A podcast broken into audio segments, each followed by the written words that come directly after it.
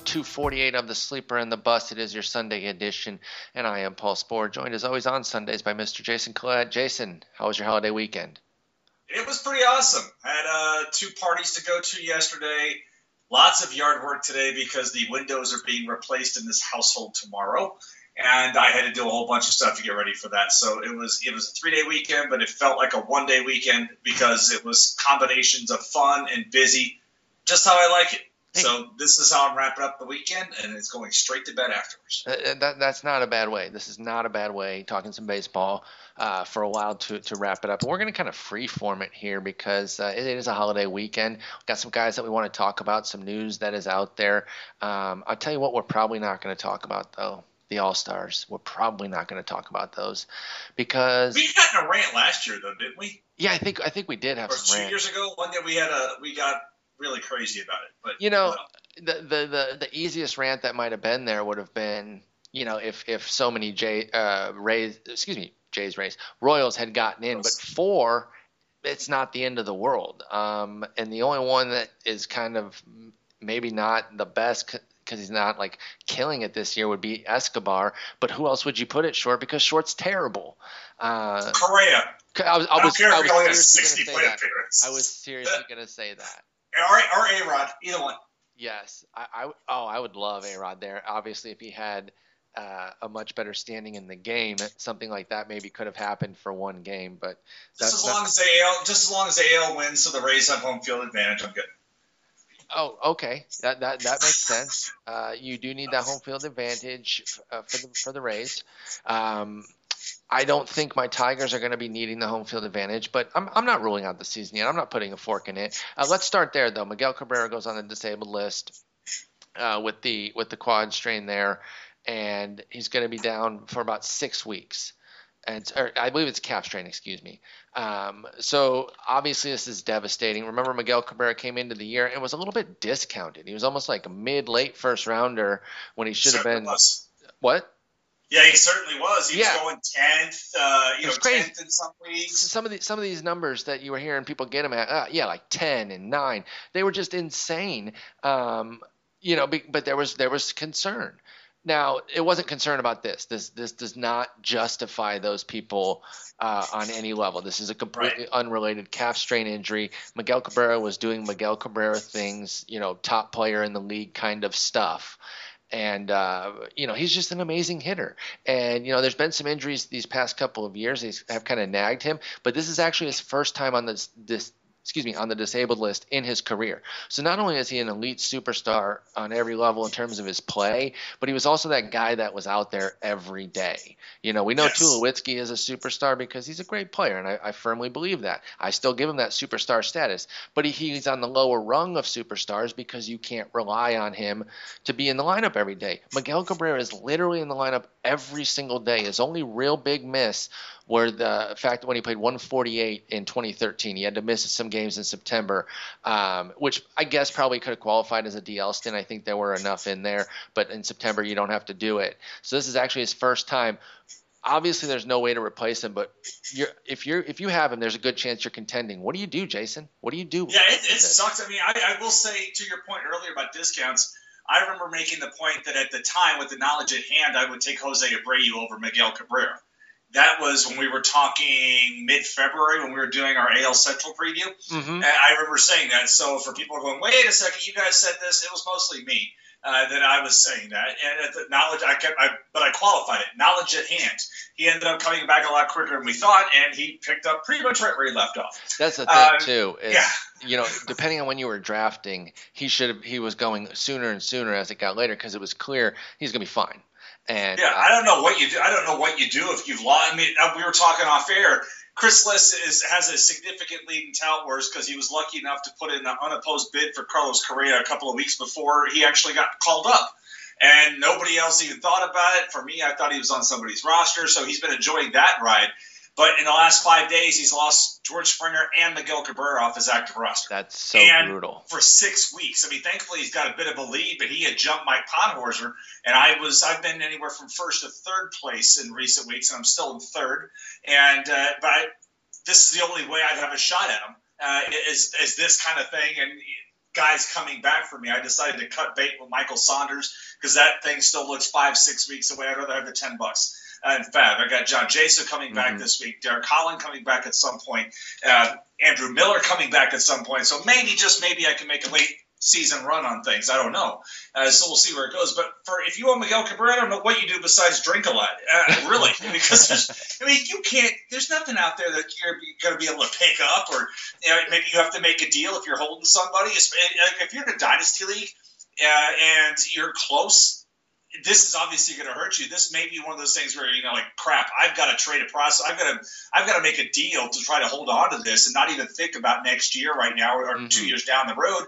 Maybe you may you go ahead and pull that trigger on that deal where you're holding one of those prospects, but like, I'll go get somebody in the final year of their contract and I'll trade up that rookie because that's gonna that's a huge hole in your lineup. You're gonna have to replace. The thing of it is too is you know the things that Miguel Cabrera does. You know he's not that fully complete fantasy player because he doesn't have the speed component, but that's the easiest component to kind of find on the wire at any given yeah. moment. You don't find power and overwhelming batting average like he's been doing. I mean, it it's so bad. It's so tough. Like I think in in uh, real baseball, losing that one guy can is, it's going to hurt, but it, I don't think it decimates a team the way we feel like it it maybe should. I think we've seen countless examples of that. Uh, you know, that one time when Joey Votto missed a large piece of time, they didn't really miss a beat. Um, you know, I'm trying to think of other examples and clearly failing, but we've seen it where guys go out for extended periods of time, ace level players, top level players, and the team doesn't really miss a beat, even if they don't have an obvious replacement, because you know, if you're talking in six weeks, you're not replacing five wins. Um, but in fantasy it is different. I do believe that that one loss can decimate you because we're playing a different game here. We're not we're not just trying to score uh, more runs than an opponent on a given night. We we need to accumulate high quality stats. So this could be a decimator. It, it's really tough depending how fragile your offense was. Uh, it's it's just going to be really tough in terms of. I'm trying to even uh, think. The other thing that comes into mind here is even if you, because of Victor Martinez in play, it's not like you can bring him back just to play DH. Exactly. So if you bring if you bring him, and they've already said, Brad Ausmus is like, nope, Victor Martinez is not playing first base. Nope, he's not going to catch, so he's DH only. So if you try to bring Cabrera back and hide him at DH, then you push Victor Martinez to the bench. So they're really screwed. And you know, to your point about the, the, the, picking up the power, that's something I wrote about in RotoWire this week, looking at how many guys you think have hit 20 home runs in the second half of the season over the past six years. Over the past six years, 20 yeah. home runs. Um, 50? Is that too many? That's way too many. Or is that not enough? I'm bad at guessing. Way too many. Way oh, too many. Okay. Uh, 20. Still too many. Oh my God. Uh, six. No, now it's uh, we'll split the difference. Fourteen. Oh, so it's wow. it's been That's 14 and nobody no and nobody's repeated either. Here here's the list of 14 players using baseball references play index split finder. So these are the guys that have hit 20 home runs in the second half. And again, nobody's repeated. Jose Bautista with 30 in 2010. Dirty. Miggy with, with 26 in 2012. Prince Fielder with 24 in 09. Ryan Howard with 23 in 09 the oh yeah, this guy did this. Chase Headley hit 23 oh, in 2012. Yeah. That was awesome. Pujols, I love that. Pujols, Pujols, uh, which Pujols hit 21 in 2010. Ellsbury Uggla hit 21 in 2010. Beltre hit 21 in 2012. The the oh my god, I forgot this guy did this. Melvin Upton hit 20 home oh. runs, 21 home runs in 2012, and he plays for my favorite team, and I forgot it. Yeah, that's Mark crazy. Reynolds. Mark Reynolds with 20 in 2009, Longoria with 20 in 2011, and then Ike Davis and Curtis Granderson each hit 20 in 2012. That is it. So you can't, you know, because we throw that around. You know, I'm gonna get I'm gonna get 20 homers from this guy in the second half. You throw that around pretty casually sometimes. And what you're saying is it, it, it just doesn't happen that often, and it's a moving target the second half because uh, you know the All Star game it, it's not always 100 percent at 81 games. In fact, it kind of rarely is. It, I think 81 games. Precisely. Tigers hit the 81 game mark today, um, but you know, and so that's another reason to kind of it's it's always a smaller half either way. So if you if you are gonna go with that nomenclature, you have to understand that it's it's just it's it's not an even half. You can't be going out throwing these these kind of figures around for people. Uh, in terms of potential pickups, I think one of the names that you mentioned, having done this before, is a good pickup. And I think I would take a shot on Chase Headley. And I, I say good pickup because there's just not going to be a lot of options. You know, there, there aren't going to be a lot of options. We're talking kind of like a more standard mixed league where there's going to be a chance that he's available. Probably not much more than 12 teams, but at, at Yahoo right now, Chase Headley is only 34% owned. Um, looking at other ones, you know, the, the the the name de jour probably picked up in your league. You got to be pretty shallow but this would be a good replacement. Would be Mitch Moreland, but again, he's been so wildly picked up. I'm surprised he's only at 55% on Yahoo. Uh, he's, right, what's Valbuena's ownership rate? Uh, let me find on Louis. Just because his batting average is so stinking terrible. I, I bet it's even bad. his OBP stinks. I want to, uh, you know, if you're if 37. Again, okay, so if power is your only, if power is the only thing you're worried about. Yeah, absolutely. You know. Yeah, you know because you're going to have to piece it together that way. That's what you're going to have to do because obviously you're not going to find it all from one player. So, you know, you might have to uh, drop or get Valbuena to kind of go in as a replacement for the power, and then you might have to drop a, another player who is one of your fringy guys to go pick up a, a higher average guy. Maybe you have some some decent outfielder who's kind of a do it all, but he doesn't excel at one thing, and you've been hanging on to him because you think he's he's pretty decent, um, but you might have to move on from him. Uh, let's think like a. Mm, I'm trying to think of a decent example of that right now. Who you would even be able to move away from for like a you know Denard Span or a Ben Revere. I feel like you're going to have to do different things with different players. Get a, a speed, or I mean, a, a, power only guy and a batting average only guy, and tr- and maybe try to figure it out that way.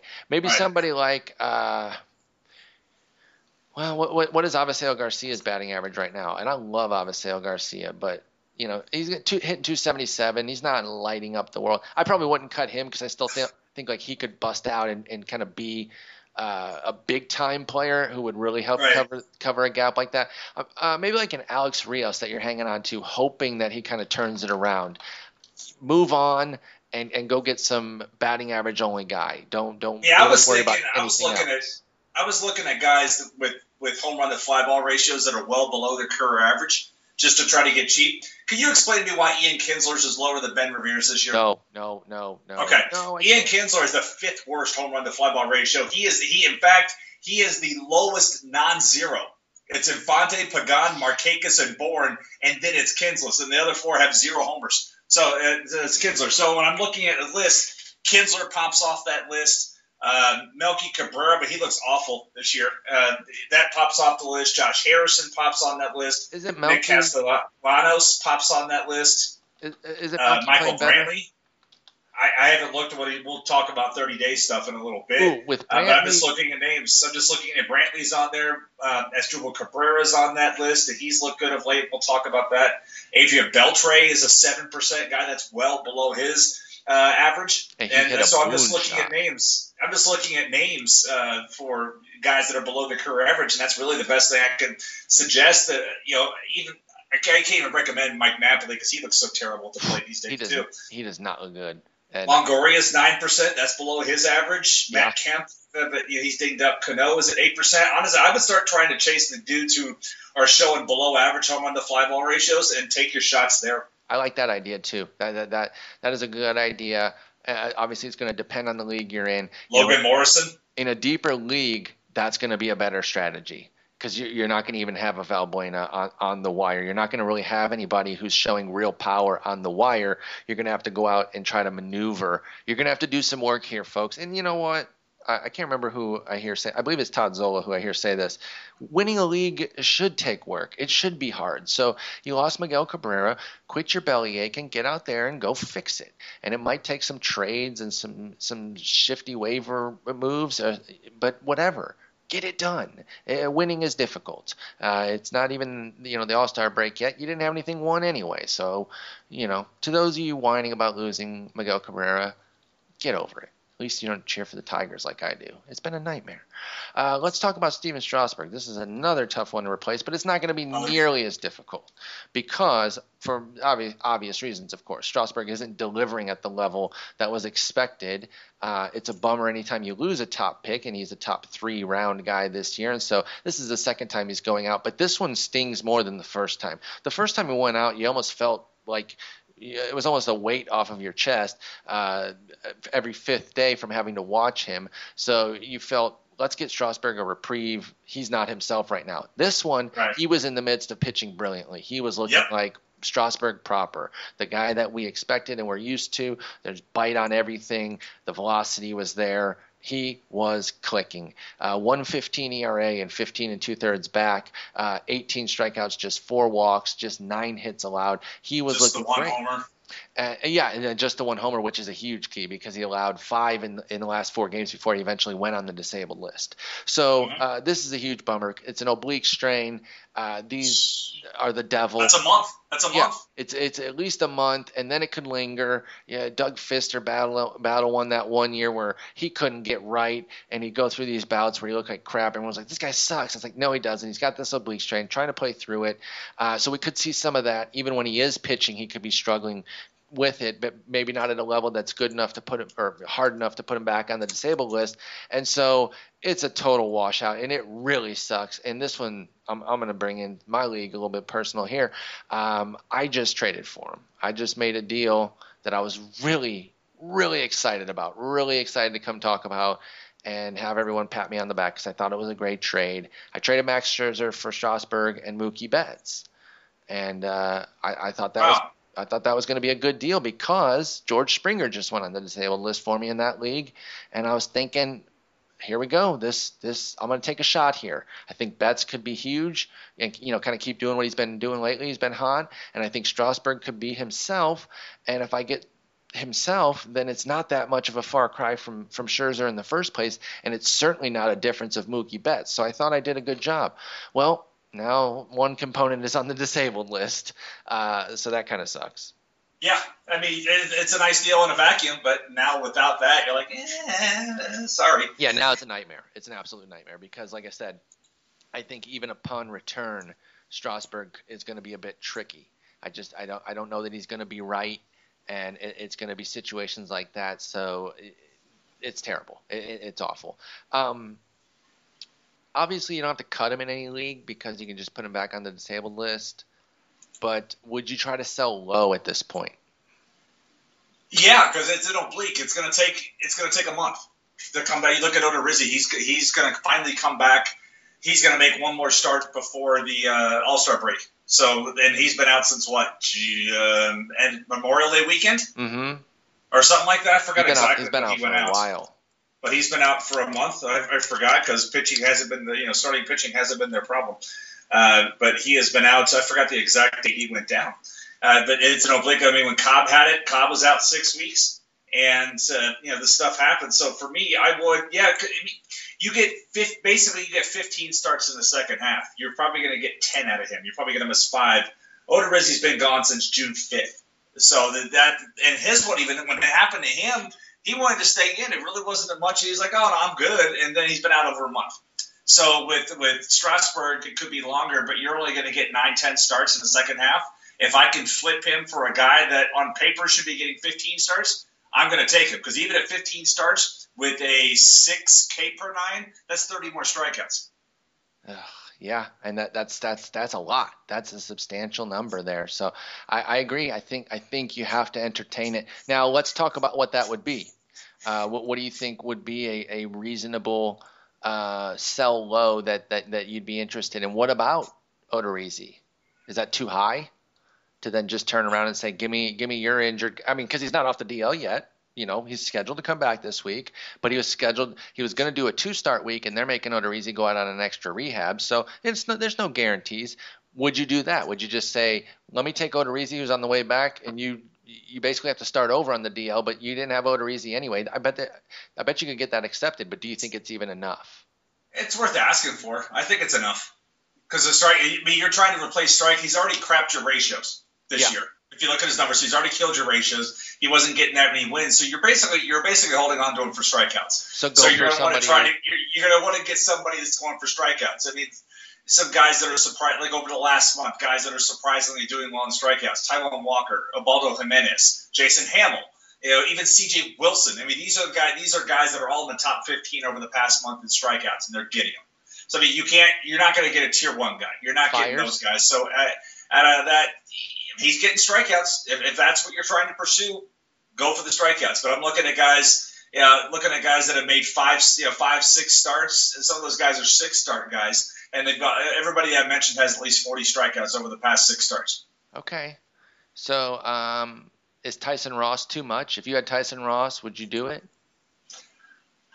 Um, sure, but you know me I'm Tyson Ross, I still think an arm's going to fall off one day. That's true. Right. That's true. Well, so maybe so maybe there's a chance that you find that same owner in your league who has him and thinks, you know, it hasn't been it hasn't been that good with Tyson Ross, and I am worried. So yeah, maybe I'll take the Strasburg gamble. I don't know. I Ian Kennedy's Ian Kennedy's worth kicking the tires on, I mean if he keeps the ball in the yard, he's great.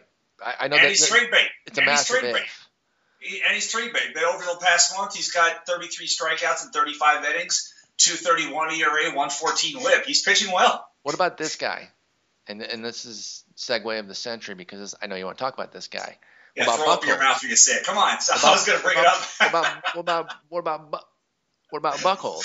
What I, about I, I, you know what? Absolutely, John. Even you know, forget forget the Cletus thing aside. He has been shoving it over his last 11 killing starts. it, man. He's He has he's been looking absolutely great. killing it. And and I mean, to read off the numbers, if I let me find the date range here, but to show the, the, for people to understand where he's been since we started ragging on him. Uh, you know, we look back, he almost had the complete game shutout yesterday. But over his last 11 starts, he's six and two, 217 ERA, 103 WHIP, striking out 7.3 per nine, barely walking anyone's allowed two home runs. and you know That's over 79 innings of work. He, he he's been on fire. And and so yeah, hats hats off to Cletus. He's he's pitching well. I'd absolutely do Strasburg for Cletus. the the one the only thing that I ever worried about with him, and it, it hasn't been showing up lately, is the implosion.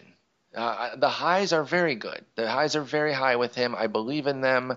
Um, you know, I, I, I, I see the talent. I'm not I'm not stupid, but I still worry about that meltdown. We haven't seen that. We saw that nine earned run disaster in New York.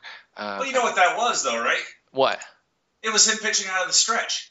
Oh yeah, yeah. He's terrible with men on base. If you watch them, because the Rays have been so freaking unwatchable lately, I've been fo- more focused on watching other games. And so yesterday, when Cletus was on the mound, I'm like, I'm going to tune in to watch Cletus. So I had the Rays on my on my uh, laptop, and I was watching Cletus pitch. And even out of the stretch, the the, the uh, he gave up an opposite field bloop double because Hanley Ramirez has no range in left field.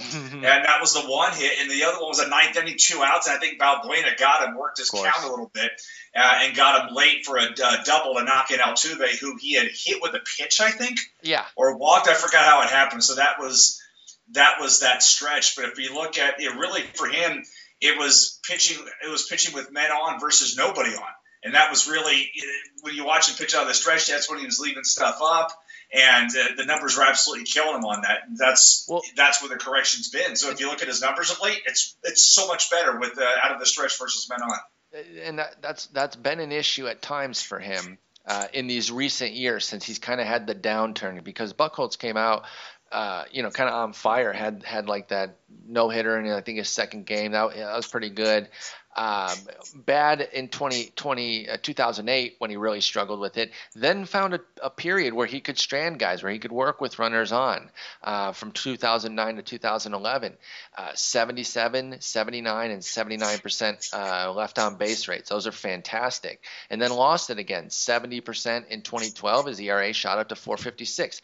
Found it again for that dream first half uh, and a little bit more. I think 108 innings, the the Bullfrog season, 84 percent left on base rate when he had that 174 ERA. And then these the, the year before last, uh, 62 or excuse me, last year 62 percent, and this year 70 percent. So he's working it up because in in uh, May, excuse me, April, it was poor. And he's been working it up and, and being better with with men on, and and there's going to be success there for Buchholz if he can work with men on base, keeps the ball down. He doesn't need a lot of strikeouts to be successful, but the fact is he still has some swing and miss stuff Right. that he can generate them. In fact, this 11% uh, swinging strike rate is a career high uh, for his you know full seasons. He had a t- 13% in those 23 innings of that rookie year uh, when he made three starts and one relief appearance uh, and had that no hitter. So th- this is this is prime Buchholz right now, and you know it's coming at age 30. I I'd, I'd long given up on him, but I, I would I would be okay acquiring him in, in, in a in a deal now. And there were there were points where there wasn't a price. I, I would I wouldn't say yes to anything. If a guy was on my roster, he was better than Buchholz to me. It, did, it didn't matter. Here's the difference. Here's what killed him. So again, men on base, those first six starts, uh, culminating just with the the first start in May. So all through April and that first start in May, men on base, 421 batting average against, 579 slug against, 537 BABIPs. He had 12 extra base hits, two home runs, and 10 doubles with men on base, and a ton of singles. Since then, 245 batting average against, 332 slug, 309 BABIP. So it, whatever it was going mechanically, whatever it was causing to leave up these pitches and get slammed, Mhm. that stopped. That has stopped. He's locating the pitchers better, not elevating stuff, and this is really this is where the difference. And he's not giving up. He's striking out a, a, a little bit a little bit less. From we went from 25 percent to 23 and a half with men on base. So I guess he's you know what I'm going to stop going for the strikeout and let him put it in play. I mean he doesn't have the world's best defense behind him, but he's got a good defense behind him. Mhm. And this has really been it. He's pitching much better with men on base, and this has been this. If you you know if people go back and we're- when we were talking about him, why is he screwing up? This was simple regression. Nobody can be that freaking piss poor with men on base forever. You, No. you can't do it. It's, No. it's impossible to be that bad. No, a you- 537 BABIP, that's impossibly bad. it- Especially for a guy that has that. He, with nobody on base, the swing and miss stuff he was putting up was was one of the best in the league. And when guys got on base, he just forgot how to do it somehow, and now he's rediscovered that, and he looks like the guy that, that I've always loved. Yeah, that's true. It looks like this is right about the guy that you've always thought that he could be a solid, uh, a solid contributor. Not necessarily a frontliner, but but all the components to be kind of right there. He's got now a 3.27 ERA on the season for 110 innings for Buchholz with a 119 WHIP, eight and a half strikeouts, under two walks. I mean, it's not an ace, but You it's know what I like about this pretty close, of late? He's pitching well. The Eraser's pitching well of late, dude. and Marco Estrada's pitching well of late. You Those know, are three of your were like- guys. yeah, it's like it's all finally coming together. Of course, I don't own Marco Estrada anywhere, uh, but yeah, it's like all these guys that I was always like, oh, maybe it's gonna. And, and right now, they're all they're all on a roll. Absolutely, and and, and Eraser's somebody who I've been really impressed with with what he's doing. It's about gave dang up- time. He gave up I, the stat I heard on the radio today.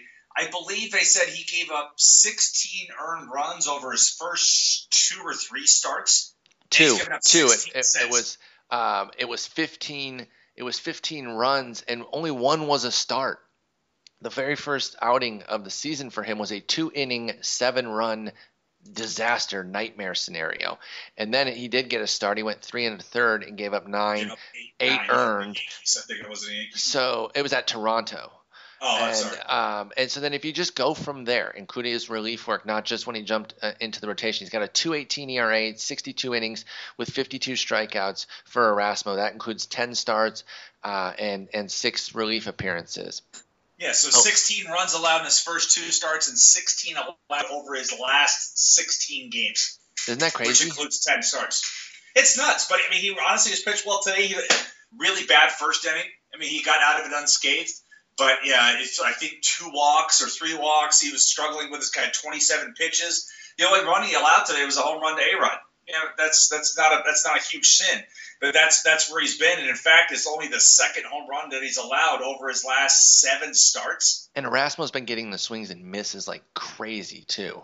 That's one thing that I've been really impressed with. The dude has some killer swing and miss stuff, and I'm sure um, that Seattle's like, well, where where was that man? We would have kept you around. Oh, Not they that got Mike. They got Mike I was say, out of it. not so that doesn't really. Montgomery is Who got a win again today? Who got another win today? Uh, but honestly, what are they going to do in, in, in both cases? Let's talk about Seattle and Tampa Bay. Well, Jake Odorizzi comes back this weekend. Who And, uh, comes out of the rotation? Colome? Columbus already out. Matt Moore's in. Oh yeah, that's right. Oh God, that's terrible. Uh, it has, it's probably going to be Karns or Eraser, and that's that. It's going to be it's going to be Eraser because he's been he's got so much relief work. This is where being versatile almost hurts you because then they'll just throw you back in there as thinking that you don't even care. Like, yeah, he, he can handle it. He'll go there. Um, I, I think it could be Eraser, which really sucks. He's been it great. be what I'm thinking.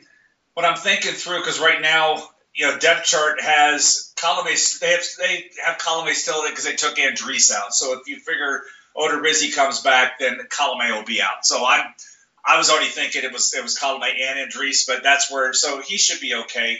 Uh, but Seattle, Iwakuma comes back this week. Mm-hmm.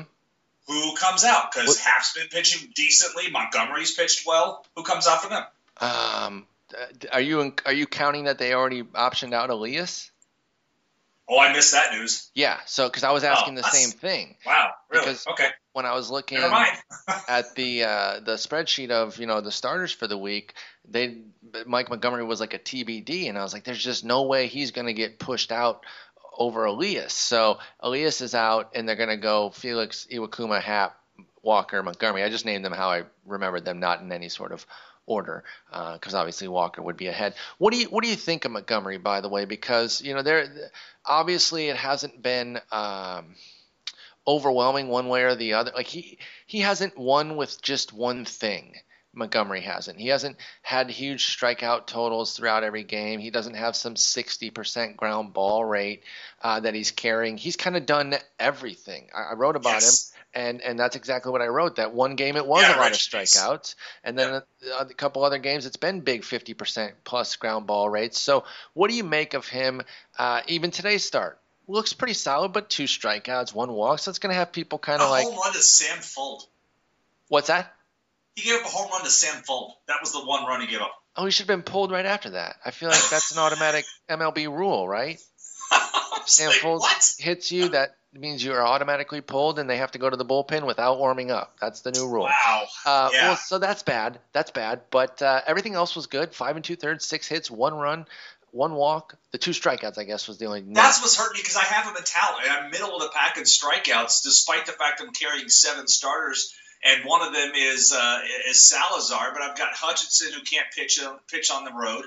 Uh, Green's already optioned down. I, I've got uh, you know Salazar. I've got Montgomery. I have Cody Anderson who's pitched well, but's gotten squeezed on some wins of late. So you know I'm middle of the pack, and I would love to move Montgomery for somebody that can get me some strikeouts. I bet you could do that. I, I, I bet you could find somebody who's willing to, you know, do kind of a ratio for, for strikeout trade. You would obviously you'd be looking at strikeout guys who are getting But the the problem is strikeout guys have good ratios. Like I was looking at Seth Trachman. He's got David Price. That's not going to work. He's got Hector Santiago. He's got Ubaldo Jimenez, and he has a fourth guy. He's got four guys with strikeouts. And honestly, it's like if I I've got to have to pair Montgomery up with something else to even get this started because you know the ratios are it's a wash. So I'm gonna have to like try to find a bat or something, or try to find something else. Because when I looked at it, I'm, then the teams ahead of him in strikeouts are Podhorzer, who's ahead of me in the standings, who's not going to want to trade with me, and plus he's on vacation in China or something like that. I know that. yeah, he's gonna be gone Uh, for like two weeks. Yeah, and then uh, I think Chris Liss is the other one. So it's like the two teams ahead of me in the standings are ahead of strikeouts, and then there's Seth, and I'm like, okay, let me talk to Seth.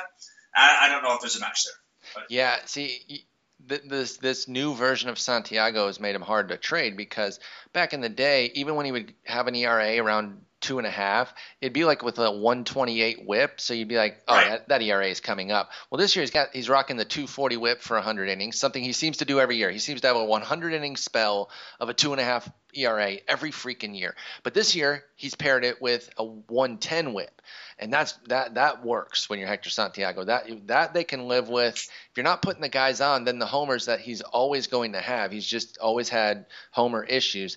Uh, they're going to sting a lot less, and he's putting he's giving up 6.8 hits per nine, well below his 7.7 career mark. So yeah, Santiago's having a great year. Or else I was going to suggest him, but I didn't realize his WHIP was so low because uh, after getting him for two years in a row, I finally you know said that's I'm tired of kind of the mid upper threes and uh, ERA with a weak whip, and then he and then he busts out. So thank you for that, Hector. Appreciate that. He was on my he was on my list. Uh, if you remember, we were talking about our tiers of pitching for draft day. Mm-hmm. He was one of those guys that was in my my list of. I remember talking to Steve Cozolino and before Tout Wars draft. I said, "Hey, I got this bucket of dudes that I feel really comfortable getting." And like Santiago was, at, it was in that bucket, but he was down the bucket, and I never needed to get to him because I got everybody else I wanted. Oh, so you were too good, and that that sucks too when you're too good. But Hutch, Hutchison and Green were on that list in front of him, so uh, that, and that, that has not worked out as well as I hoped. I would have had a similar list in that very order. Uh, let's move on then. Let's talk about somebody else here. And this one, I don't know if it's a huge shock because when you're not performing this well and you don't have a huge track record, you're going to get optioned at some point. And the Miami Marlins, uh, perhaps surprisingly, optioned Marcell Ozuna uh, because you know it, it, it wasn't working out. First off, the one thing that this guy delivers is power, or at least we thought after a 455 slug last year and 23 bombs in 153 games. But this year, through 78 games, 319 plate appearances, just four homers for Ozuna with a 340 slug. Um, you know, the batting average was still there, but it's just a little bit empty. 252, you know, not great, but he's like a 265 career hitter. So right there on his uh, uh, on his pace, considering everything else was lagging. Um, it, it's just the power right now because even his OBP 3 304 compared to a 310 mark, that's right there. Four uh, 340 slug compared to a 409, that's rough. And then last year's 455 where are you at on Ozuna right now? Is this somebody that you would be interested in trying to scoop as a throw in in a keeper league, or are you just figuring I'll, I'll wait and see right now?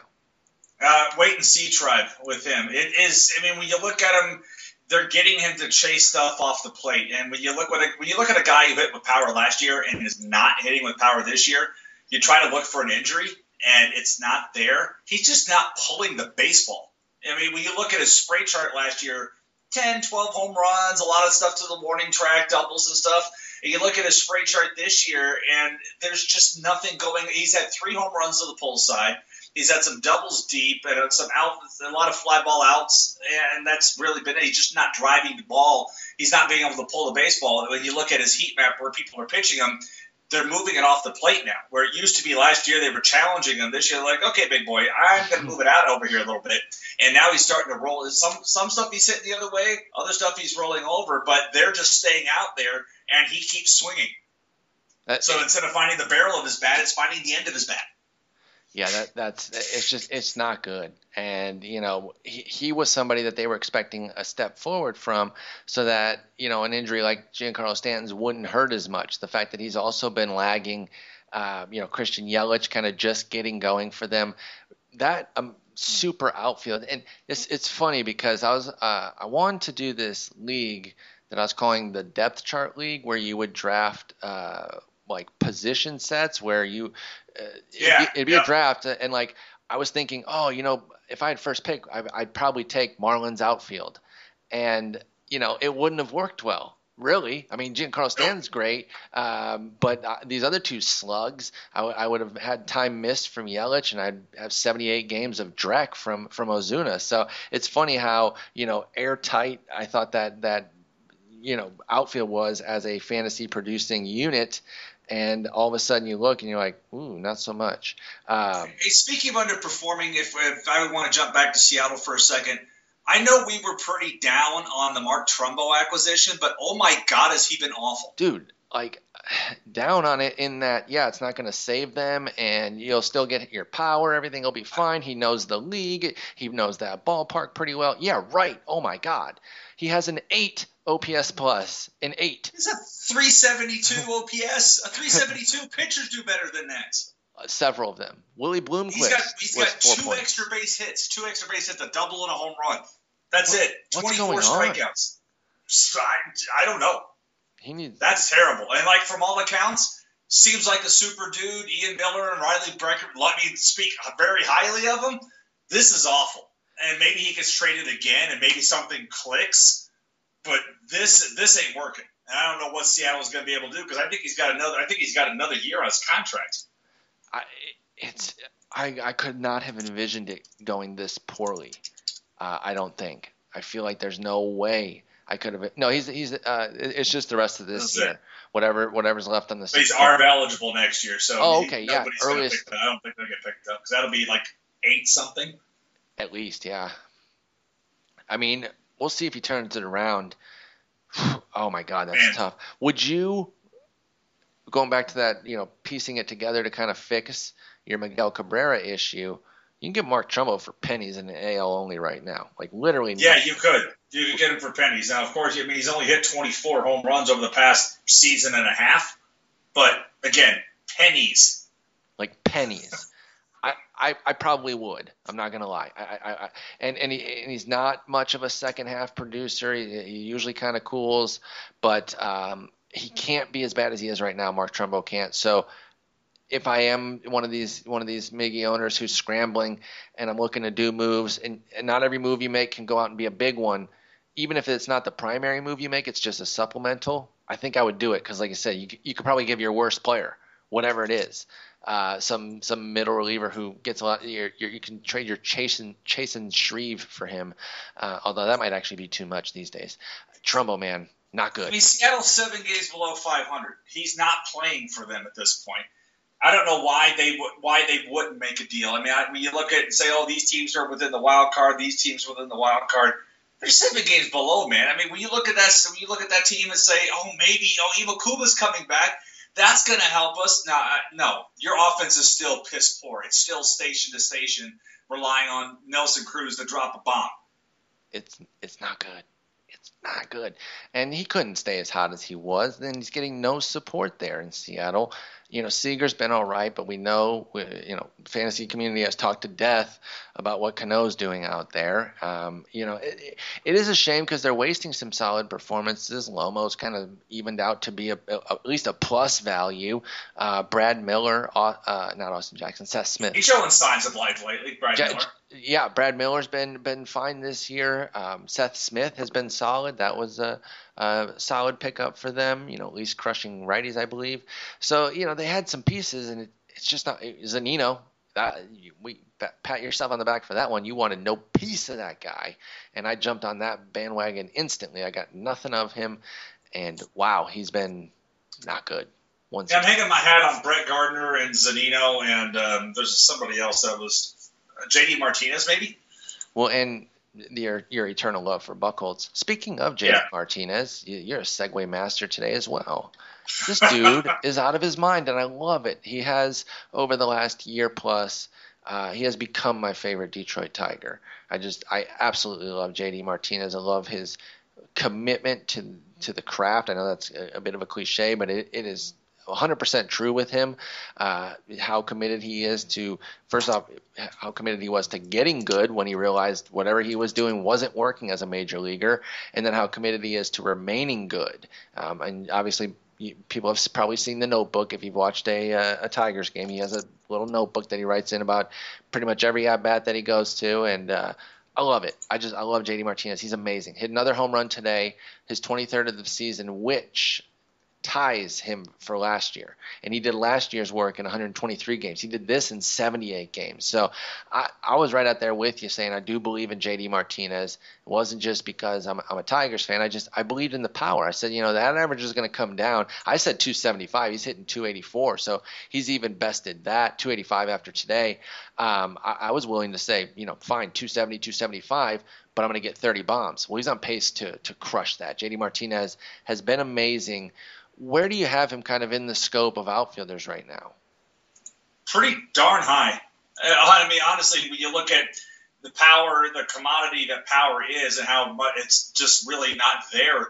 Uh, you know, we were talking earlier about the uh, the, the second half home runs, and we Mhm. said, okay, people are like, oh, it's the second half just double. I, I think I counted 11 people that had that had at least 20 home runs right now. 11, and he's one of the 11. So if you're trying to go through the, let me just double what a guy has right now, you're still not getting to 20 home runs. But over the past, and when you look at the what the, the numbers that he's put up, I'm looking over the last calendar year for him. The last calendar year for from July 5th to July 5th. Uh, these numbers aren't right. Oh well, forget that. It's not splitting up right, but it, it's looking at some the year to year stuff is not pulling up right. But he's got a tough between the second half, what he did in the second half last year, and what he's doing this year. He's right up there. I'd say he's top eight. Yeah, I mean it. It's got to be really high right now for JD Martinez. He's it, has been so good, and like I said, the average has even held pretty well. Like uh, last year, it was it was much higher. I think it was three something, three fifteen. Yeah, three fifteen. And this year it's at two eighty four. But two eighty four is really nothing to sneeze at. I mean that that is some high quality work. i have got the FanGraphs up with the last past calendar year because I liked where your head was at with that. And if you're just going by WRC plus, which is a kind of a composite number where 100 is average, he's at 145 sixth among outfielders uh, behind these these clowns that you've never heard of: Bryce Harper, Mike Trout, Andrew McCutchen, Giancarlo Stanton, and Jose Bautista. And you know, no one's going to give him that kind of due. No one's going to say that he is uh, the the sixth best outfielder. But you said eight, and and I love that. I think he's a top ten outfielder right now, very easily, because that power component cannot be undersold these days. It's it's it's still rare. It's still so very rare. Uh, that that you get big power. I mean, I think power's up on the year, if I recall correctly, but uh, it's not overwhelming. You know, we're, we're still not, we're, nowhere near yesteryear, the, the, the steroid era, the juiced era, if you will. So somebody like this who's got 22 homers after a big power breakout last year, who you can really rely on now. He's 553 slug last year for JD Martinez, 555 so far this year. This is this is real. He's a top 10 guy uh, in the outfield. Where would you put him on an overall? Is he a top 25 player yet, or still a little bit high for that? I'm not taking him in the top two rounds. Okay. Just, just doesn't run enough for me. Yeah, no, and I, am I'm, I'm okay with that because I do I do think that the average could even still kind of get down to where I was talking about uh, in in more of the 270s, which again is perfectly fine. And if you're getting 30 homers and a 270, I'm fine with that as even a third, fourth round pick. Um, but we're talking about JD Martinez, the third, fourth round pick. Who would have thought that? You know, so I, yep. I, have been super. And I don't even mean to bounce around on this as I'm looking at weighted on base average for this year uh, the top leaderboard. JD Martinez is 13th behind A Rod. All right, um, just behind just behind JD is Adam Lind. Adam Lind is 14th overall in weighted on base average this year. Where's he going at the deadline? I mean, I know, yeah, they, no I know they won seven, but there's no reason for them to keep him. They're not going to make. They can't make a run. By the way, I knew they were too talented to stay so sucky. I, I, I'm not saying I went out on a limb and called it or anything. I'm just saying you had to know that Milwaukee was going to have a couple runs. They they're not good, but they're not god awful, and they played god awful to this point. I mean, they're still 12 under, uh, even with a seven game winning streak. So that tells you where they were. But uh, what, what, what would be the point of keeping him? He's out, out of his mind, and I believe he's a free agent after this year. Where where are they moving Adam Lind to in your estimation? I mean, the only thing with the only thing with him is you you know. You even bother giving him a qualified qualifying offer, but I mean it's it's nuts what he's doing this year. I mean last year it's not like you know again he hit well last year in Toronto, but it was Toronto. You know, yeah. like oh well he's going to hit well in Toronto, but but he's doing even more of it this year. Milwaukee and Toronto are very similar parks. So I didn't I didn't see him losing. And I'll tell you what, the reason I really liked Lind, and I tweeted this out from First Pitch Arizona, was the fact that there are there was one lefty starter of consequence in that division, and it was Francisco yeah, somebody Liriano. we know wrote an article about that. What's that? Somebody we know wrote an article you about did, the lack didn't of left-hander starter. Yeah, it was me. yeah. So I mean, we were on we were on this Adam Lind train pretty early as this being a pretty solid move. Ballpark was still going to be great. Lineup we thought was still going to actually be great. It's turned out to just kind of be blah. But uh, for, through no fault of his own, like you said, he hit last year, but last year was a lot of it was more OBP average sort of stuff. This year it's the pop coming back. 479 slug in 2014 up to 507 this year. So he's got 13 bombs and he's already got uh, eight more ribbies than he did all of last year. Granted, that and was only a, he's equaled he's equaled his extra base uh, total in 10 fewer at bats. Yeah, you, you got you got 10 fewer plate appearances. You, you got to love that. So. um if he gets traded to the American League, obviously he can go to DH. He's not a, you know, a great first baseman, but obviously he's been playing first base and staying healthy, so that's huge too. This, I mean, he's having a great walk year for Adam Lind at age 31 to get one more solid contract, three four year kind of deal. You know, um, I'm trying to think of possible trade partners though. Who, who really needs a first baseman that is in contention, or or even a DH at least? Um, but I, I would think because most teams don't use a full time DH. So I think it would have to be a team that would still want to shuffle him in at first base. So they probably shouldn't have a stalwart there. You know, um, I'm trying. You know, let's if Chicago was in it, they they wouldn't get him because they're not going to move Abreu off. Plus they got LaRoche, but that's a bad example. But what about is he affordable for your Rays? Or do they just love no. Loney and his defense so much? Well, they love Loney his defense so much, but then you play Linda DH, or where do you play Jaso? Do you play him in left field? Oh yeah, that that's gone. You know, do you, do you, play him in left field? But uh, you know, the David DeJesus is like two for his last thirty-four. But he's, um, he's, still been like league average for the season, and I, I, I, still think he'll be fine. They could, but I think the asking price would be pretty strong because Milwaukee could always say, "Look, he's hit the last two years. We'll put a qualifying offer because somebody's going to give Adam Lind money." That's that's true. That's true, and they they they will give him the offer. He'll decline it, fine, and then they'll get their pick. So maybe maybe they don't if they can't. Yeah, they're going to ask for something. It's not going to be overwhelming, even for a rental for a rental, of course. But they're going to say, listen, you got to give us something that's kind of on par with the with the pick that we're going to be able to get. I get that. I, I totally get that. Let's st- let's stick with your Rays here because you want to talk a little bit about Asdrubal Cabrera. Um, I, he was somebody who coming into the year, I was like, you know, shortstop isn't great. If I can't get one of those frontliners, because I was interested in doing the uh, the the double up thing that we saw. Uh, who was it? Gianella do in the draft uh, where he went. Was it uh, Tulo, Tulo Desmond? Yeah, I think it was. Like I think it was Tulo Desmond or whatever. But I was interested in doing that at, at, in a draft, and I was able to do it in one draft. I actually went Tulo Hanley, so I went injury risk, injury risk. The point was to go injury risk stable, but either way. Um, so, but if I couldn't do anything like that, I, I just wanted to wait. And Asdrubal Cabrera was someone I was like, I'll wait on him. I'll take a, a BS 240 average, um, because he's done that the last two years with the chance of maybe getting better because he's a 270 career guy. But give me my double double, which is double digit homers, double digit stolen bases. Well, it's been pretty rotten so far this year. I think he's pacing just under the double double, and so that that's no good. And a 225 average, but you're seeing some signs of maybe a, a little bit of snapping out of it for Asdrubal Cabrera. Well, heading into early June, he was batting 210 with a 582 OPS. Uh, and since then, he's hitting 258 with a 734 OPS. And again, so, so basically, shortstop's himself. pretty much yeah, shortstop's pretty much a, a, a Death Valley. Yes. If you don't know one of the top two, so he's actually showing signs of life. And today he hit leadoff. Uh, and frankly, he may hit more leadoff because right now he's one of the, the hotter bats in an otherwise cold Rays lineup. And if he's going to get up there, some other guys could could possibly drive him in. But they've been rotating leadoff guys but he's showing signs of life. The, the 258, 311, 423 slash line over the past month, that's what that's what he has. That's who he is. What he was, the, the other stuff wasn't wasn't who he is. But he's walking a little more now, not striking out as much, uh, showing actually hitting some extra base hits. I'm counting one, two, three, four, five, six, seven, eight, nine extra base hits over the past month. Nice. So he's starting to put some more charge into the baseball. And uh, yeah, again, the overall numbers still aren't pretty. When you look at the overall numbers, you're like, yeah, really. Uh, but so this may be another guy you could buy at a discount because his overall numbers, unless somebody's paying attention to what he's been doing, uh, especially like over the last his overall numbers this year. Um, kill that. Let me kill that filter. But his overall numbers this year still aren't that hot. Uh, yeah. When you look at a 226 average and a 634 OPS.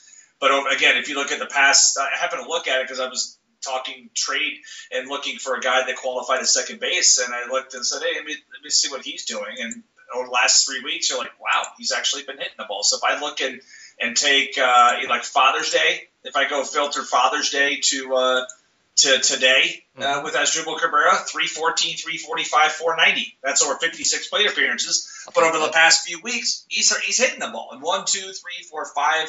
Uh, I'm sorry, one, two. What do we got here? Triples. So one, two, three, four, five, six extra base hits. Oh, uh, nice. Uh, over the past couple of weeks. Yeah. So he's starting to put a charge into the baseball. He's starting uh, to four sting doubles, it. a triple, and a homer. That's that's. I just want a little bit of pop, a little bit of speed from Asdrubal Cabrera. And like you Right. mentioned, as we've mentioned pretty much throughout the year, both with uh, with you and with Eno, we've been talking about it. That shortstop is such a barren wasteland that you don't need much to be impactful. That's why you know teams that get Carlos Correa, like you mentioned with Liss and other clubs around uh, your fantasy leagues, that's why they're getting such a boost because they're getting so much more out of shortstop than everybody that doesn't have Hanley, Tulo, or Jhonny Peralta. Um, and in Brandon Crawford, you know, and then there's a couple others too. It's not every not everyone below that is below average, but the only big impact has been those guys. And then somebody like Correa comes onto the scene, and he's been big impact. So you don't necessarily need huge impact, but if you just want some decent work, I agree with you. As Asdrubal Cabrera is someone, and I I still think with his baseline number or his full season numbers, he's peanuts. I, I, still think he's in the peanuts range. Nobody's going to be asking that much unless they're barren at shortstop. But if he's their middle and, and they've got an obvious replacement, I bet you could get Asdrubal Cabrera if you're hurting at shortstop. Jason, I want to move on and talk about uh, a recent piece that you wrote uh, over at RotoWire. Obviously, we're doing the Fangraphs here, but we, we are friendly all around, so we are going to talk a bit about second half expectations. You recently wrote about this, and we've already hinted at it a little bit with the home run piece. But what else did you find when you were looking into that uh, with regards to how well we set second half expectations and what we can really expect to see from guys uh, on the offensive side here? Oh, you did pitching too. I'm sorry. I, I, I didn't scroll down far enough to see that you'd done pitching. So talk to us about the whole scope. Yeah, so I just wanted to say, when people say how many how many guys going to get in the second half, you just really, if you're counting on that one guy is going to make your difference for you, understand where things are. So, you know, we talked about, what did we say, 11 guys that have hit 20 home runs. There's about the same number that have driven in 60 in the second half. And some of them are names that you would expect. But there's also, you know, there's also an Alfonso Soriano on there that when he went crazy hitting home runs. Dude, I love and then, that. And then a run scored, you know, you want to, if you're trying to get like 50, 55 runs scored, again, 12 dudes. And, and, so the Angel Pagan is one of them. Rickie Weeks was one of them. That Chase Headley even... in that insane second half was one of them. I was gonna say he's he's showing up in everything here except for the stolen bases. And what what, what an amazing second half. 55 and 60 for runs and runs batted in doesn't even sound like a lot. And nope. and and that's the thing. I, I, think that's the point you're making is like, you know, those are good enough. I, Actually, I mean, it is a lot because that's a one. Uh, you're in your mind, you're thinking a 110 and a 120 pace, but that's that's kind of the point here is that you're not getting 81 games. No, no chance. So yeah, yeah. And I was just saying, okay, look for home runs. Take your since we have no Stanton and we have we have no Stanton, we have no Springer, and we have no and we have no Miguel Cabrera. Yeah, yeah. We have no three of those guys. So honestly, I mean, two of those three were guys that I could say 20 home run locks. Definitely. So if you were if you're trying to look for one guy that may hit 20 home runs the rest of the season, maybe Prince Fielder, I don't know. So in I my like piece, I said, look, 15. Put 15 as your baseline, and everything else above that is gravy. Because again, we only have 11 guys that have hit 20 right now. So if you want to do the old lazy rule of thumb and just double that, even though it's fewer games, uh, you know, it's 11 guys uh, for that. So I and, yeah, and that's and that'd be 15, lucky. Yeah, and count 15, everything else is gravy. For for runs driven in, 45. Because again, trying to get to the 60 plateau, 10 dudes. Uh, runs scored again. I'd say right same thing about 45 or 50 and uh, don't get don't get greedy about that. With stolen bases, it's tough to get to just 20 See, these days. The, the, the, the, you did the cutoff at 25. It looks like here, and was there eight, uh, 12 guys here? Maybe I would have thought if you had said how many have done 25 plus, I would have gone super high again, like I did with the homers. But I, even even with the knowledge of the homers, I still would have gone high because I would have thought, oh well, stolen bases, definitely a lot of guys getting 25, and you've got four, eight, 11 guys. And here's the thing I mentioned in the piece. This year, pitchers and catchers are doing a better job of controlling the running game. 30% league wide caught stealing. It's wow. the highest it's been in six seasons. So that's even going to mute it more. Jeez. Okay. Uh, very enlightening. And then so 350 batting average. Obviously, it, so there's more guys here, but the the yeah, there's that Chris Coghlan that one yeah, year. But, but the mean, trickier part is hitters hit it's a hot streak though, and, and, how are you going to be able to bank? You, you know, you, I'm never looking at somebody saying I'm going to get 350 from him. By the way, you pointed out that uh, Scooter Gennett hit 350 down the stretch a couple years ago, and it's like you know that comes out of nowhere. So, uh, and you even you even pointed out nearly impossible to predict. Uh, so you can be even less even though there's more guys here there are some some crazy names that kind of but jump I mentioned, out. I mentioned some names. I mean, I, usually when I'm trying to find something, I'll go to the, the last 30 days, find dudes that are in severe slumps heading mm-hmm. into the All Star break. And like right now, Matt Carpenter's not hitting well. Carlos Santana's not hitting well. Uh, Joc Pederson's cooled off a little bit Big here. time, so yeah. you know, guys, that you know, these are bigger names, but even lesser names. We, we talked about Melvin Upton earlier, but I'm not still not going to Ian Desmond. We've talked about Steven Souza Jr. cannot possibly be any colder than he is right now. He's something Got a like little bit of a two for his hand. last thirty. Well, what's Yeah, up with, he the, got what's up with the hand? Uh, they said day to day, but he got Okay. you know, so with a raise that means probably means amputation. Um, so he is, but he's like two for his last thirty with twenty strikeouts. I mean, can he get any colder than that? No. No. Is he going to hit three fifty the rest of the year? No. But this is rock bottom value for him. So in, in counting categories, he's already a double double player. He's got ten steals. He's got the he's got fifteen home runs now. Because of all things. And in the midst of an 0 for 26 slump with like 18 strikeouts, he home he homered off Dellin Betances on July 4th Hilarious, by the way. which is like the ultimate. It's probably my favorite. You can't predict baseball moment of the season right? Absolutely. because. Betances had not allowed a home run. He strikes out everyone he faces, and he gives up a home run to Steven Souza on a hanging breaking ball. Um, but then just the other stuff like the wins. I counted uh, like 12 dudes that had double digit wins. yeah, I was gonna And say you think, ten yeah, wins. 15 starts. Yeah, 15 starts. I got to win two of every three games they pitch. That's a lot.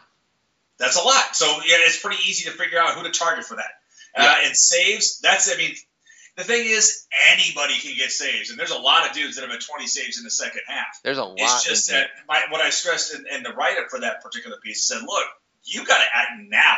if Yep. you're if you're 15 saves back now, you need to get you need to trade for a closer now. and it doesn't matter. Otherwise, you're not making up that gap. Whoever's got a job, go get them. Yeah, you, Uh, you know, it- your strategy. that's it. Just get guys.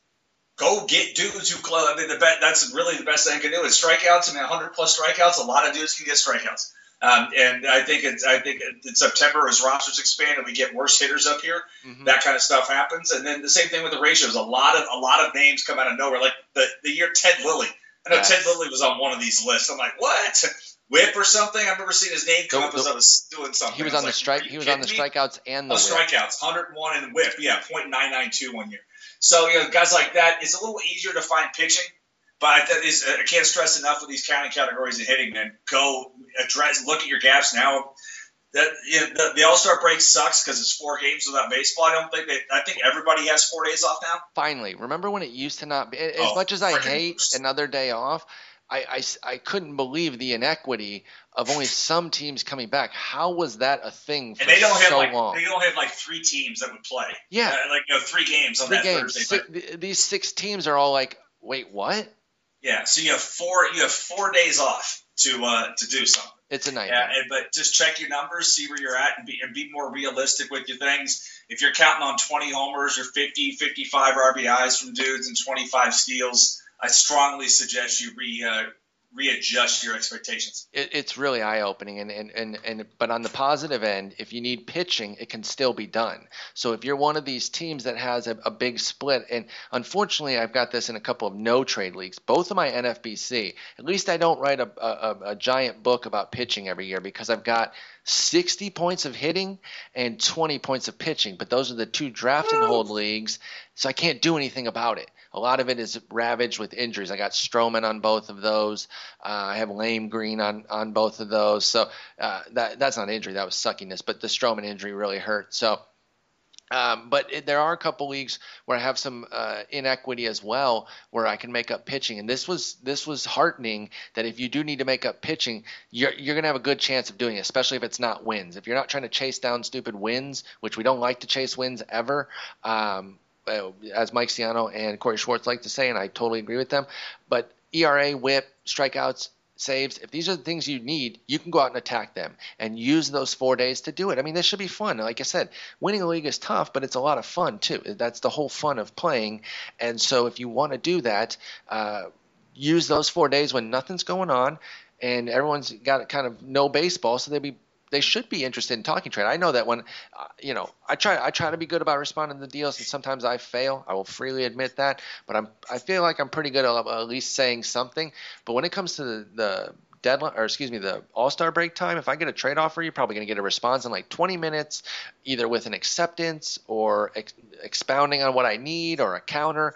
I'm thirsty. I'm so thirsty for baseball during those four days. So yeah, you should be able, be able to definitely get deals done. I know I've talked to dudes that have like they have a, a, a mid-season meeting, and Oh, yeah, uh, they'll, cool. they'll like during the All Star break and they'll like either watch the All Star game or the home run derby, and then many of them get together as they possibly can and and put that together. I I, I. I tweeted out the Adam Lind thing while we were recording, and somebody's like, "Yeah, but look at Marco Estrada." I'm like, you know, it actually worked out for both teams and because Marco what? Estrada's pitching out of his gourd right now. Yeah, when when you brought up Estrada earlier, I was actually going to make a, a point that it was a win-win deal. So I was actually going to incidentally get us onto talking about uh, Lind earlier than you did, and and then you brought up Lind, and I still didn't say it. So yeah, I, I, I wanted to point out, yeah, that trade's actually worked out pretty well, and it looked a little one-sided early on because Lind was in there crushing for uh, for for Milwaukee, and Estrada was in the bullpen. And it was like, oh, you know, and he he was pitching fine, but you know, he was just in the bullpen for the first month of the season. Now he's been uh, as a starter, he's been doing pretty well. His most recent start before today wasn't too good, but today on his birthday, he was all right against the Tigers. I, I didn't get to watch too much of it. Once they were, uh, once the big inning happened, and Verlander gave up those six. Uh, it was time to go do some tasks with the girlfriend. We went to the mall. Um, you know, Uh, speaking of somebody who needs to go to the disabled list, can, some, can Miggy take Verlander with him? dude, dude, Holy cow! dude. Kate Upton has killed that situation. It's not good. It's not good. She has Rihanna the hell out of that Matt Kemp. Um, what is going on? I mean, Yeah, Rihanna's now off the hook. Rihanna's now off the Rihanna's like, yeah, even Rihanna's throwing shade. Like, dang, I, I didn't even do that. At least Kemp's back. Um, you know, it was brutal. Five innings, seven runs, seven hits, two walks, five strikeouts, two homers. Uh, you know, Bautista and Smoak taking a yard. Eh, Nothing really wrong with. I mean, I know Smoak's not great, but he's a, a power hit. Actually, he's been great this year. 55-21 slug. So n- neither of those are. At least it wasn't a Sam Fuld, but but it's just not been good. And it it reminds me of the Verlander before he became the god. Uh, when when you know remember so he he hit he hit the scene wins rookie of the year uh, was good again that next year 2007 18 and 6 record as kind of the the leader of that rotation 202 innings. And yes I cited the win loss record because it was so stark uh, and and so good. And he he didn't fully support that with like some massive ERA but he, he was good and it looked like he was about to take off. And, and then age 24 season, he had a 4.84 ERA. He was 11 and 17 and 201 innings for Verlander, a 1 9 strikeout to walk ratio. He looks a lot like that 2008 guy. Uh, and that's not a good thing, obviously. Guys can stay in at bats on him and just foul balls off left and right. Uh, and it was so, so aggravating watching him. Like, so unbelievably aggravating. And so uh, that's where we're at right now with Verlander. And it's it's a real bummer. I, I will say there was one decent aspect to today's game. Was, his stuff looked crisp uh, here and there in very little spurts. I'm talking, you know, three pitches in a row here, five Right. pitches in a row here, and a 10% swinging strike rate. He was getting some swings and misses. So, you know, there, there were little signs, but again, it smacks so much of 2008 because I would, I would, if I'd have done a podcast in 2008, I'd have been saying the same thing. So, I don't have a lot of hope for the rest of this year with Verlander. I think he'll have good starts here and there, but then he'll continue to throw that four innings, seven runs on you, uh, five innings, six runs. Those start, those starts will continue to be there, and they'll just really disappoint you. About the only way that I'd be going out and acquiring him right now is in the AL only, in the situation that you were talking about earlier, where if you're just going out to try to get Ks. They haven't been there in every one of his starts, but if you want to try to get some cheap Ks um, in an AL only, maybe I would buy Verlander there, but that it would have to be an extreme situation. Here's the, I mean, the thing on, on Verlander, he's still one of my favorite baseball uh, memories was when he was in the minors. Uh, We drove down, I remember it vividly. It was Memorial Day, whatever year he, the year he got called up. So we, we drove down to Lakeland. He was pitching. I don't remember who he was pitching against, but we got seats second row behind home plate, uh, right behind a scout that was sitting there. Okay. And there was three of us. Brian Drew and I went uh, went down to watch this, and one of them had Verlander, and the other one was they were talking deal. So like, you know what? Let's go watch him pitch. And honestly, down when you sit there in the minors that close to the field, you can hear the ball sizzle.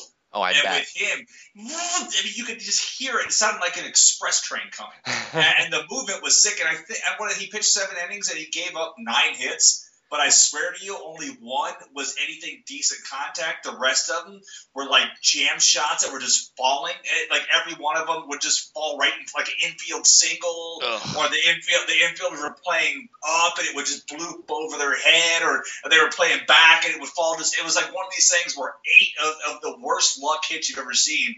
But the one guy that got a hard hit, I, I almost swear he asked for the baseball. But like, yeah, I want that's that. that, That's that's it.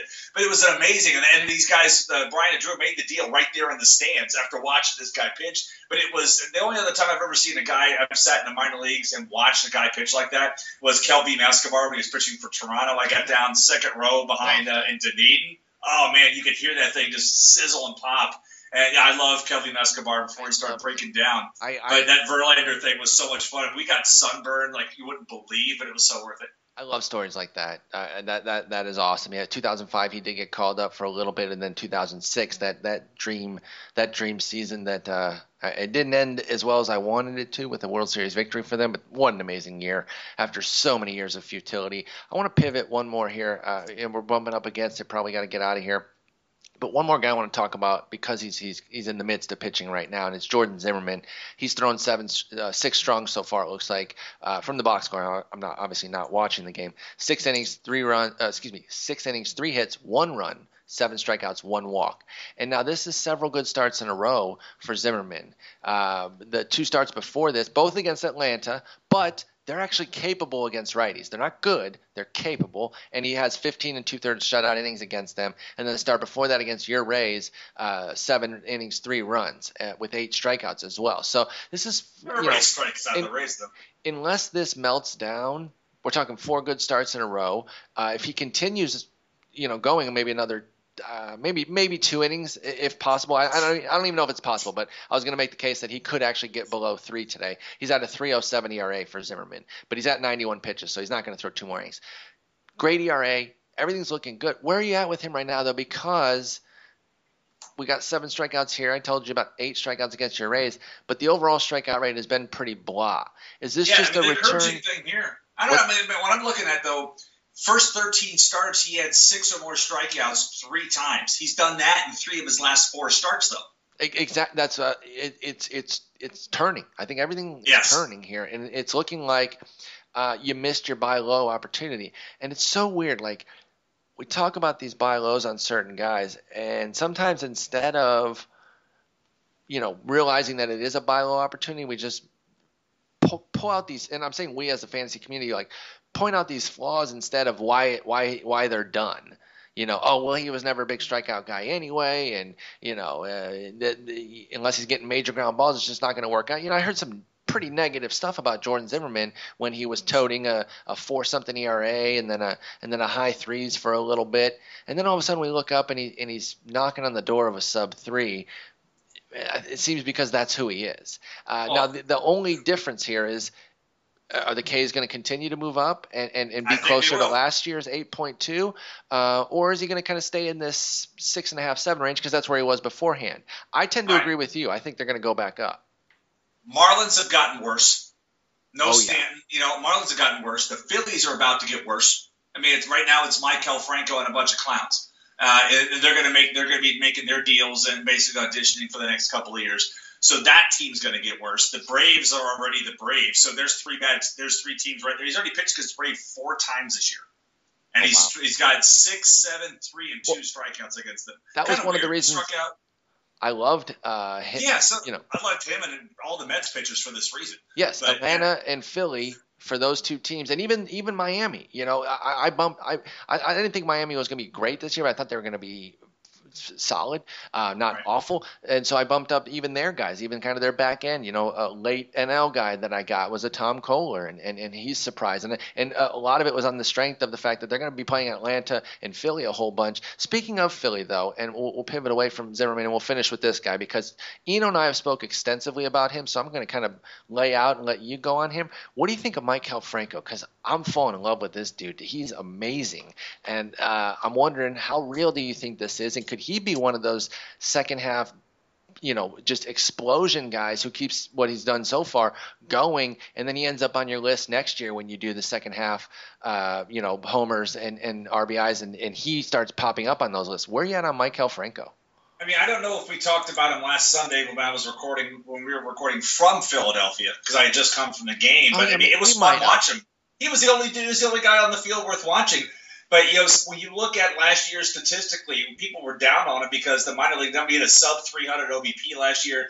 He did have 53 extra base hits, but he struck out. You know, didn't walk that much, struck out 81 tough. times. Uh, but the power, I mean, we, again, 53 extra base hits, so that was still there. And he had 17 in the minors this year before they called him up when he was killing the ball down there. And right now, over the past month, he's got a better weighted on base average than Mike freaking Trout. Jeez. That's where his numbers are. And he's got 24 extra. So he's already at, what is it, 6, 17, 24. So he's at 41 extra base hits He's been out of his mind. He's been this uh, year. Franco's been out of his mind. And and you know what I love? Listen, uh, And he's 22. the stat guys love guys who take walks, and this isn't this isn't Franco, but he doesn't strike out either at Right. all. 14% strikeout rate. I love that for the batting average piece here. The dude is just making contact, and as you talked about, his contact is is just rockets. That's all. That's It's all he hard. does is rockets. Look like like even when he struggled last year in AAA as a 21 year old, mind you, very young. Um, even when he was struggling there, at least when he was making contact, it was excellent contact. I've really kind of turned a corner on this guy. I, I, I'm I'm buying in here as as something pretty substantial right away. Um, He's I- 20. he's 22. He turned 23 in late August. Again, that's the age of most dudes are in high A ball. and he's doing this at the. I mean, I, like Manny Machado. Although Manny Machado, the stolen base thing is completely blowing me away this year. But this is kind of, you know, everybody's making the big deal about Machado at the plate. This is basically Machado without stolen bases. Speaking of Machado, no, we, we, got, we got to wrap it up. Uh, but Machado, Machado's been excellent. Uh, He's made me look bad. That was one of my bad calls. I never ever saw this coming from him this year. No, I didn't. Not the not the running. The, the, even the, the stick is the stick. Yeah. And you figure he could ele- maybe if he got some elevation into his balls, some of those doubles would become home runs. But the stolen bases are completely surprising me. Elevation in his balls. Um, I, I I like I like Machado, uh, I, and I, I totally agree with you though. Did not see the speed. I just didn't think that they would be wanting him running at all. You know, with the with the injuries that he's had, I figured they say you got a yellow light at best, maybe a red light. Just go out there and swing the stick. And so I, I you know, I got him in, in two different leagues. Very pleased with what he's been doing. He's been amazing, uh, Manny Machado there. So let's go ahead and get out of here, Jason, and uh, we'll call it a weekend. We'll be back in a week to talk more. Uh, until then, take care. How you too, bud? Bye.